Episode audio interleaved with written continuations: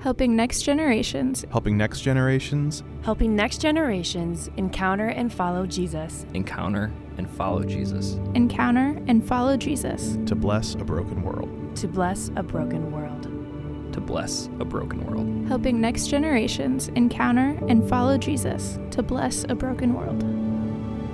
This is who we are. This is who we This are. is who we are. This is who we are.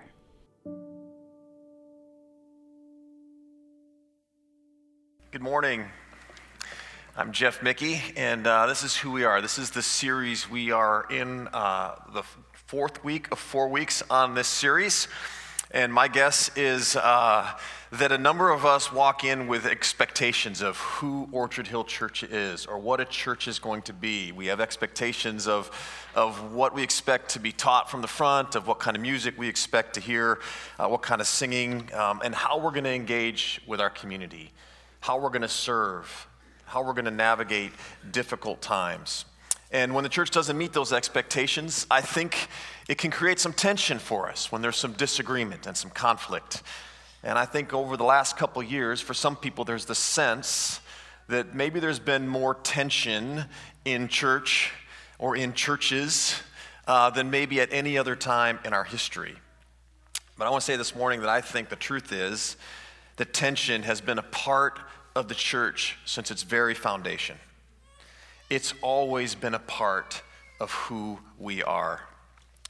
I taught last fall about Jesus' 12 disciples, his closest friends, and you know, we want to think that they all got along and they probably had uh, secret handshakes and they did some really cool stuff together. But the truth of the matter is, they probably fought like brothers because many of them were brothers, and we read about their arguments and their disagreements in the Gospels.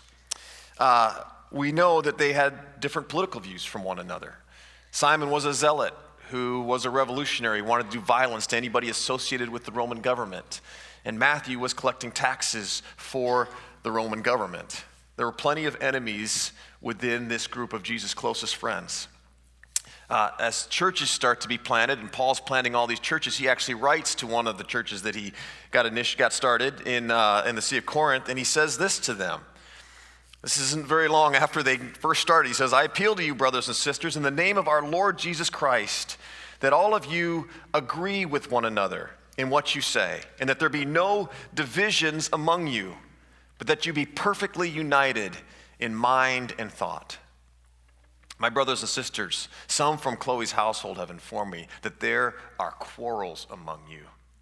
And what I mean is this one of you says, I follow Paul, another, I follow Apollos, another, I follow Cephas, and still another, I follow Christ.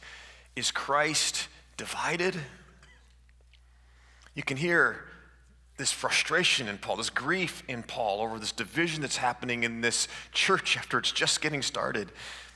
The church was divided because many people thought one leader was better than other leaders. Maybe they were a better teacher or speaker. Maybe what they were teaching or how they were interpreting the scriptures aligned more with their own personal views. Either way, they would go and they'd tell other people, listen, follow Apollos, follow Cephas, don't follow those other guys. They're leading you astray. And it was dividing the church. And Paul says to them, please, in the name of Jesus, stop, knock it off. You're being divisive. And Jesus cannot be divided. Find your unity, find your purpose in Jesus. At one point, we know that Jesus even rebuked Peter because Peter was hanging out with some uh, influential Jewish leaders who were emphasizing Jewish tradition and the law, and it was becoming a burden, especially on new believers and people who were coming into the church from outside the Jewish tradition. Paul had to go to him and say, Listen, you're dividing the church. Stop. And then, much later, centuries later, as the churches start to flourish and start to grow, we know that there continued to be tension, and the leaders had to address this tension. People would come into the church with their own spiritual practices from worshiping other gods. They'd come in with their own philosophical ideas, their own ideologies, and political views and agendas. Tension and debate have always been a part of who we are, of who the church is. It's not new, it's normal. One of the things that the early church leaders did to address these tensions and to keep the church together was they formed creeds, these simple statements of their core beliefs. This kept the church united as they agreed on what was most important. And it also helped new members coming into the church understand who the church was, what the church was about. And in this same letter that Paul wrote to the church in Corinth, we see the roots of these creeds starting to form. He actually says, you know, we're, we're going to be united on Jesus. And he says this here's what that means, here's what that looks like. For what I received, I pass on to you as of first importance. Here's what really matters that Christ died for our sins that he was buried. In other words, he was really dead. And he was raised on the thor- third day according to scriptures. And then he appeared to several people. Does anything matter more to us today than this truth? That Jesus died, was buried, was raised to new life, that we too are raised to new life after death? Nothing more central to our belief as followers of Jesus. Years later, most of what Paul says right here is lifted almost word for word, along with several other uh, pieces of his teachings and other disciples' teachings and what Jesus taught as well. And they form the basis of the Apostles' Creed and others creed, other creeds. The apostles didn't write the Apostles' Creed, but they're based on the Apostles' teaching. And they developed independently, organically, in churches that were separated by miles and by languages and by cultural uh, ideologies and all kinds of stuff, but they held the church together through tension and conflict so that the mission and the movement of Jesus could continue moving forward and blessing a dark and broken world. These same beliefs that are found in the Apostles' Creed form the core of what we believe here at Orchard Hill Church together with our mission. They are the foundation of who we are. We've been saying that now for four weeks. It's so important that we're taking four weeks. We took four weeks to talk about these, to teach about the creed. Each teacher's taken uh, a different phrase from the creed and taught about it. And my phrase comes near the end of the creed where it says, I believe in the Holy Spirit, one holy Catholic Church, and the communion of saints. And before I dive into that, I want to share a couple reasons why I think this is important. I already shared one. I think in moments like this, it's never more important than to be reminded of what our core beliefs are. A couple other reasons, though, as I was preparing for this series, why are we talking about this right now? One reason is I think it's absolutely core to our mission. The first half of our mission statement says that we are helping next generations encounter and follow Jesus.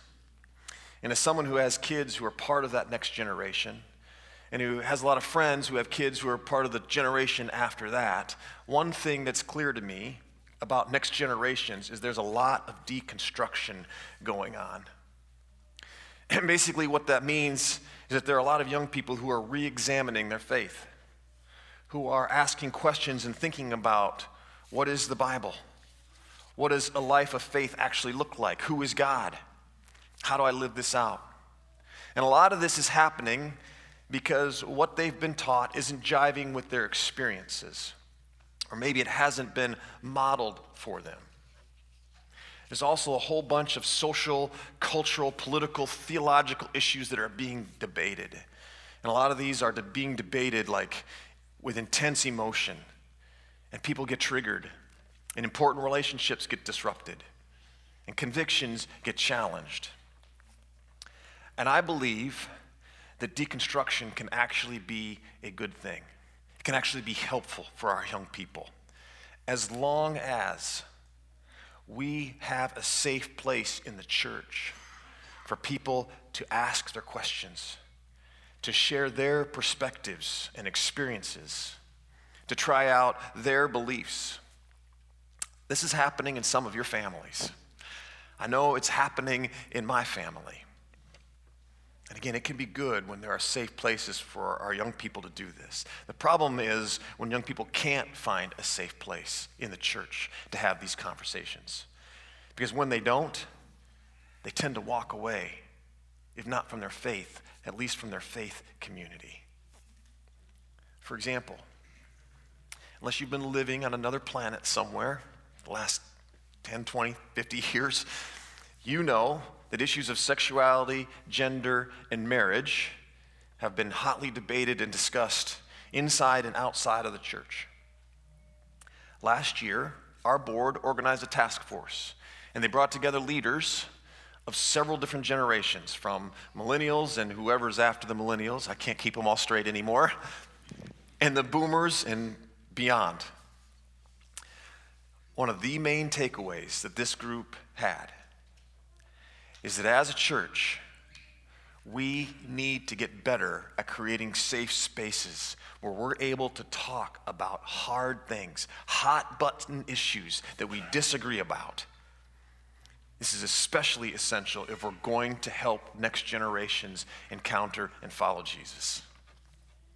And that leads me to the second reason why this series is important is because we have to get better at handling disagreement and conflict. It's here. It's always been here. It's the norm. More is on the way. And here's what I see happen sometimes in myself. Maybe some of you will relate to this. I can spend a week outside of church and I'm immersed in or bombarded by different ideas and ideals from either political leaders or the media or maybe things I'm listening to on the you know music or, or, or popular culture from family and friends, social media. And, and this stuff sticks to me when I walk in here on a Sunday morning. And then a teacher is teaching, and they're trying to help me understand something that was written 2,000 years ago. And in order to help me bridge that, they might use an illustration or a story of something that's happening in our world today. And sometimes that's something that's social or cultural or political. And they choose a word that triggers me. And all of a sudden, I'm, I'm lost and I'm not able to listen anymore. And I think sometimes it's because I allow ideology to shape my theology. In other words, rather than allowing God and His Word to shape my ideas and ideals about how we should live and what faith looks like, sometimes I allow other influences to shape my ideas and ideals about God and faith. It happens, it's normal. And I know that it happens to some other people because occasionally I'll get a call after one of these teachings and somebody will say, Hey, Jeff, can I come in and talk to you? Because I heard the teaching yesterday. I'm concerned that Orchard's becoming a little too liberal for me. And then an hour or two later, I'll get a call from somebody else that says, Hey, Jeff, can I come in and talk to you today? Because I'm concerned that Orchard's become a little too conservative for me. Same teaching, same illustration. And the only thing I can think of is that our ideology is shaping our theology, it's impacting how we're hearing God's word. And first, I want to say, I don't know that we can avoid this, right? And I also don't think that there's anything wrong with having these conversations. It's perfectly normal and it's healthy to have them. It's perfectly normal, it's healthy to acknowledge and to address concerns that we have. And I know that the leaders here at Orchard Church and all the teachers really work hard to listen very hard and I know for me, I'll speak for myself, that when I have these conversations, I almost always learn something and my perspective grows. And I almost always deepen a relationship with somebody as a result of the conversations. Now, there are times when we just disagree, and that's okay. There have been a couple times where somebody has decided, you know, I don't think Orchard's the fit for me anymore. And you know what? That's okay too. That's okay. I just believe that to follow Jesus' third way, we have to be willing to consider how influences from the rest of our week may be sticking to us and impacting the way we hear and receive God's word, both during the week and here on a Sunday morning. And we have to be willing to set aside our ideology in order to engage the Bible and to listen and learn from other people even those we disagree with. See, what's unhealthy is when we allow ideological differences to divide the church. This is what Paul was addressing in the church in Corinth. And he says it does tremendous damage to divide the church, to force people to choose a side based on a personal preference or a personal experience or a social or political conviction. It almost always ends up with one side saying, you know what, don't listen to them. They don't know Jesus. They're not following Jesus. And it becomes toxic. It's also not healthy to not talk about hard stuff. I think this is an area where I'm tempted a lot of times to just say, let's just not talk about that, right? Let's just sweep that under the rug and let's just keep going forward. That's called toxic positivity.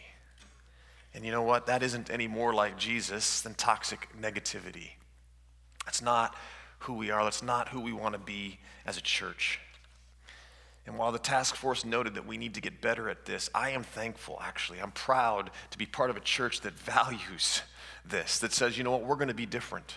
We're going to be people who work hard to listen to one another, to value other people's perspectives, to learn from each other. I know that my kids have been blessed by being a part of a church like this. Because here's the deal Jesus actually addresses social and political issues and so do other authors in the Bible. But what these authors teach, what Jesus teaches, often doesn't fit neatly into a box of either conservative or liberal, right? Republican or Democrat. It's all over the board. It doesn't, there's no neat little binary. And so when we try to fit people into a box or we fit these ideas into a box, we actually end up disregarding much of what's actually in the Bible. Our aim as a church is that when we read the Bible, we allow it to inform our ideas and ideals for engaging our social, cultural, and political world. And then align ourselves with what God's word says. And to do this well, again, we have to be able to listen to one another and to perspectives that are different than our own. This is actually what I think the Apostles' Creed was getting at when it says, we believe in one holy Catholic Church, the communion of saints. First, it's stating there's one church, it's Jesus' church. Lots of different denominations, lots of different ways, but there's one church, and it belongs to Jesus, our leader. And Paul says it so clearly in his letter to the Romans when he says, So in Christ, we, though many, form one body and each member belongs to all the others. In other words, every one of us is part of the same body. We're on the same side. There's one church. The word Catholic hits, uh, hints at this very same thing. It's not actually saying Catholicism is the one true religion. The Greek word for Catholic is actually Catholicos, which means universal or whole. In other words, all the followers of Jesus everywhere throughout time are part of the same one faith, the same one church. Now, more importantly, Paul says this church is holy. And before we start pushing a certain holiness agenda, let's just be reminded that the church isn't holy because of what we believe or because of what we do. Paul reminds us the church is holy because of what Christ has done. Christ died to make the church holy. The church is holy because of what Jesus did. He loved the church so much that he died for the forgiveness of our sins so that we could be made clean, so that we could be forgiven. The world looks at us and sees all of our faults and failings, and God looks at us and he sees Jesus in every one of us who rely on His grace and His forgiveness and who trust His leadership in our lives. He sees us as holy because His death and resurrection makes us holy. Now, the church is also holy because it's been set apart from the world and it's been set aside for a purpose. Paul actually says that Jesus used the telling of the good news to make us holy. We know that part of that good news is Jesus died for us, that we've been forgiven, but there's more to the good news. It also includes that Jesus invited us into his kingdom to live according to his will and by his power in our lives right here and now.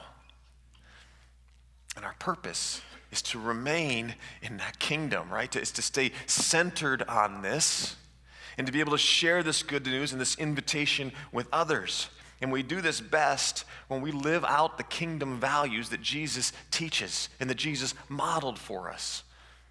His values of justice and mercy, and grace and truth. And Jesus said, when we do this, we're the light of the world. This is who we are the light of the world. The church cannot live this out when we allow politics and pop culture and social agendas or popular opinion to inform our faith. That just leads to creeds of moral superiority and intolerance, where we force people to choose sides and go to war over who's right and who's wrong. This is why the Creed says, I believe in the communion of saints. The idea of the communion of saints is more than just being associated with people who maybe uh, uh, think alike, it's so much deeper. Alice alluded to this in, in her teaching, but communion of saints refers to intimate bonds of connection that only the Holy Spirit can form between people who trust and follow Jesus. You know, Paul would call people saints. Whenever he wrote his letters, he'd say to the saints of this church, to the saints of that church. And he wasn't doing it calling them like some religious superheroes. He was writing to common everyday people like you and me who simply put their trust in Jesus. And Paul would use the word to affirm the presence of the Holy Spirit in every one of them who trusted Jesus. The Holy Spirit is in you and with you. It confirmed both the power available to believers as well as the supernatural bond that ties every believer to each other throughout history. Now, think about that for a second. Think about having a connection with everyone who has ever or will ever put their trust in Jesus. Think about the different experiences and perspectives and personalities and values and ideas that all of those people bring into the kingdom. We all share a bond, a oneness in Jesus, connected by the Spirit who supersedes every possible boundary that could separate us. The author of Hebrews paints a beautiful picture of this when he says that we are surrounded by a huge crowd of witnesses to the life of faith. It's like we get this picture of this giant stadium full of people, right, that covers our entire field of vision. And, they're, uh, it's wildly diverse. And they're looking down at us living our lives of faith. And instead of saying, oh, I really like that group over there, let's cheer for them against that group over there. No, they see all of us. And they're cheering us on as one and saying, keep going, urging us forward. They are saying, we are for you. Keep going. Complete solidarity. See, the good news is that all these saints are for us. And it's a picture and a reminder that God is for us. And following Jesus means that we are going to choose to be for other people and not against them. It means we're going to set aside our disagreements. We're going to set aside our, our agendas, our rights, and our privileges to let others know that the good news of God is for them too. It's about laying down our lives so others experience more of His life. That's what Jesus did. We're reminded by Paul that Jesus was, uh, in very nature, God, but he didn't consider equality with God or, or the, the same power as God as something to be used just for himself or just for a select few people who agreed with him. Instead, he emptied himself and became a servant to all, even his enemies. Jesus laid down his life, set aside his own rights and privileges and power, used all of God's resources to love and serve others. And when we do this, we're holy. We are the light of the world. This is who we are when we live out our mission.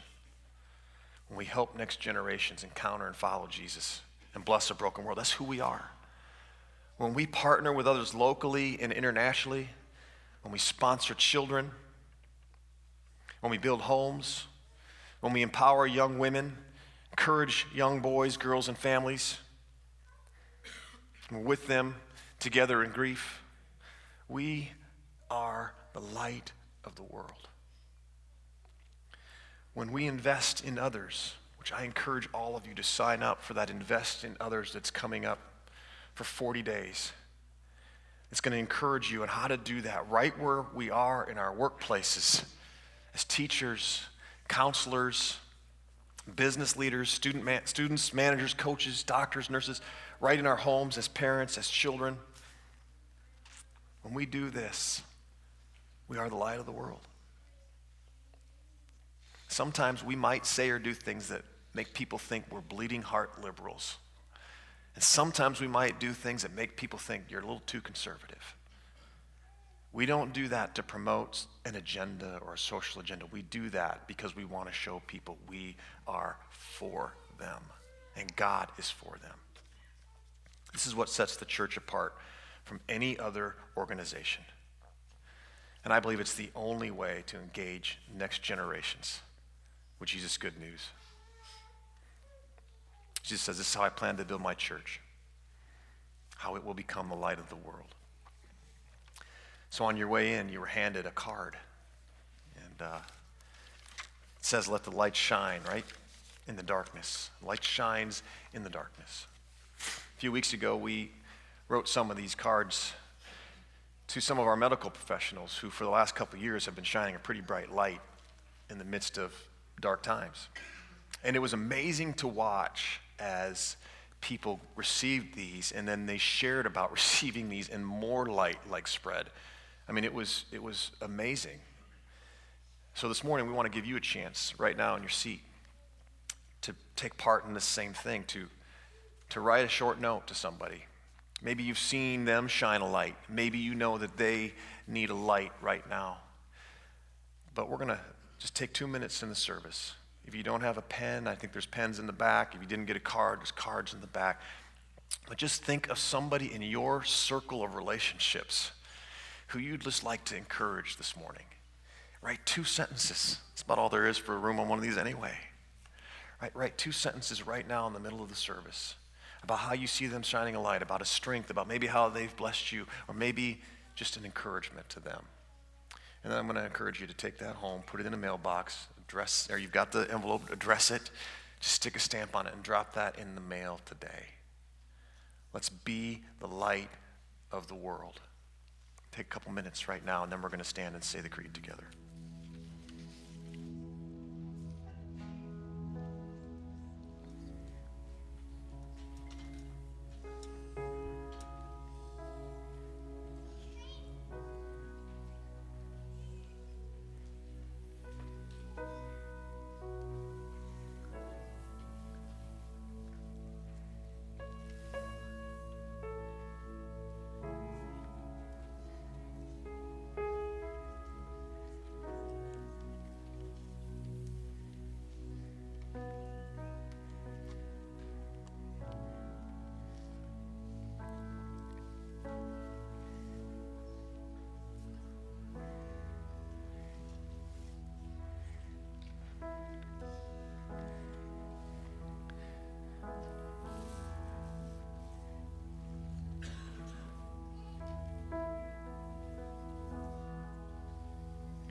Now, some of you may still be thinking, some of you at home, stop by and grab a card. Maybe you didn't have a chance to really identify who you want to encourage this week, but I encourage you, take an additional card. Maybe you wrote one, maybe you thought of six people. There's more cards in the back. I'd encourage you to take this card and share the light of the world with someone this week. And then sign up for Invest in Others that we can keep spreading the light to our families, to our neighbors, to those we work with. And let's be the light of the world. Would you stand with me and let's uh, conclude this part of the service by saying the creed together? I believe in God, the Father Almighty, creator of heaven and earth. I believe in Jesus Christ, his only Son, our Lord. He was conceived by the power of the Holy Spirit and born of the Virgin Mary. He suffered under Pontius Pilate, was crucified, dead, and was buried. He descended to the dead. On the third day, he rose again. He ascended into heaven and is seated at the right hand of the Father. He will come again to judge the living and the dead. I believe in the Holy Spirit, the holy Catholic Church the communion of saints, the forgiveness of sins, the resurrection of the body, and life everlasting. Amen.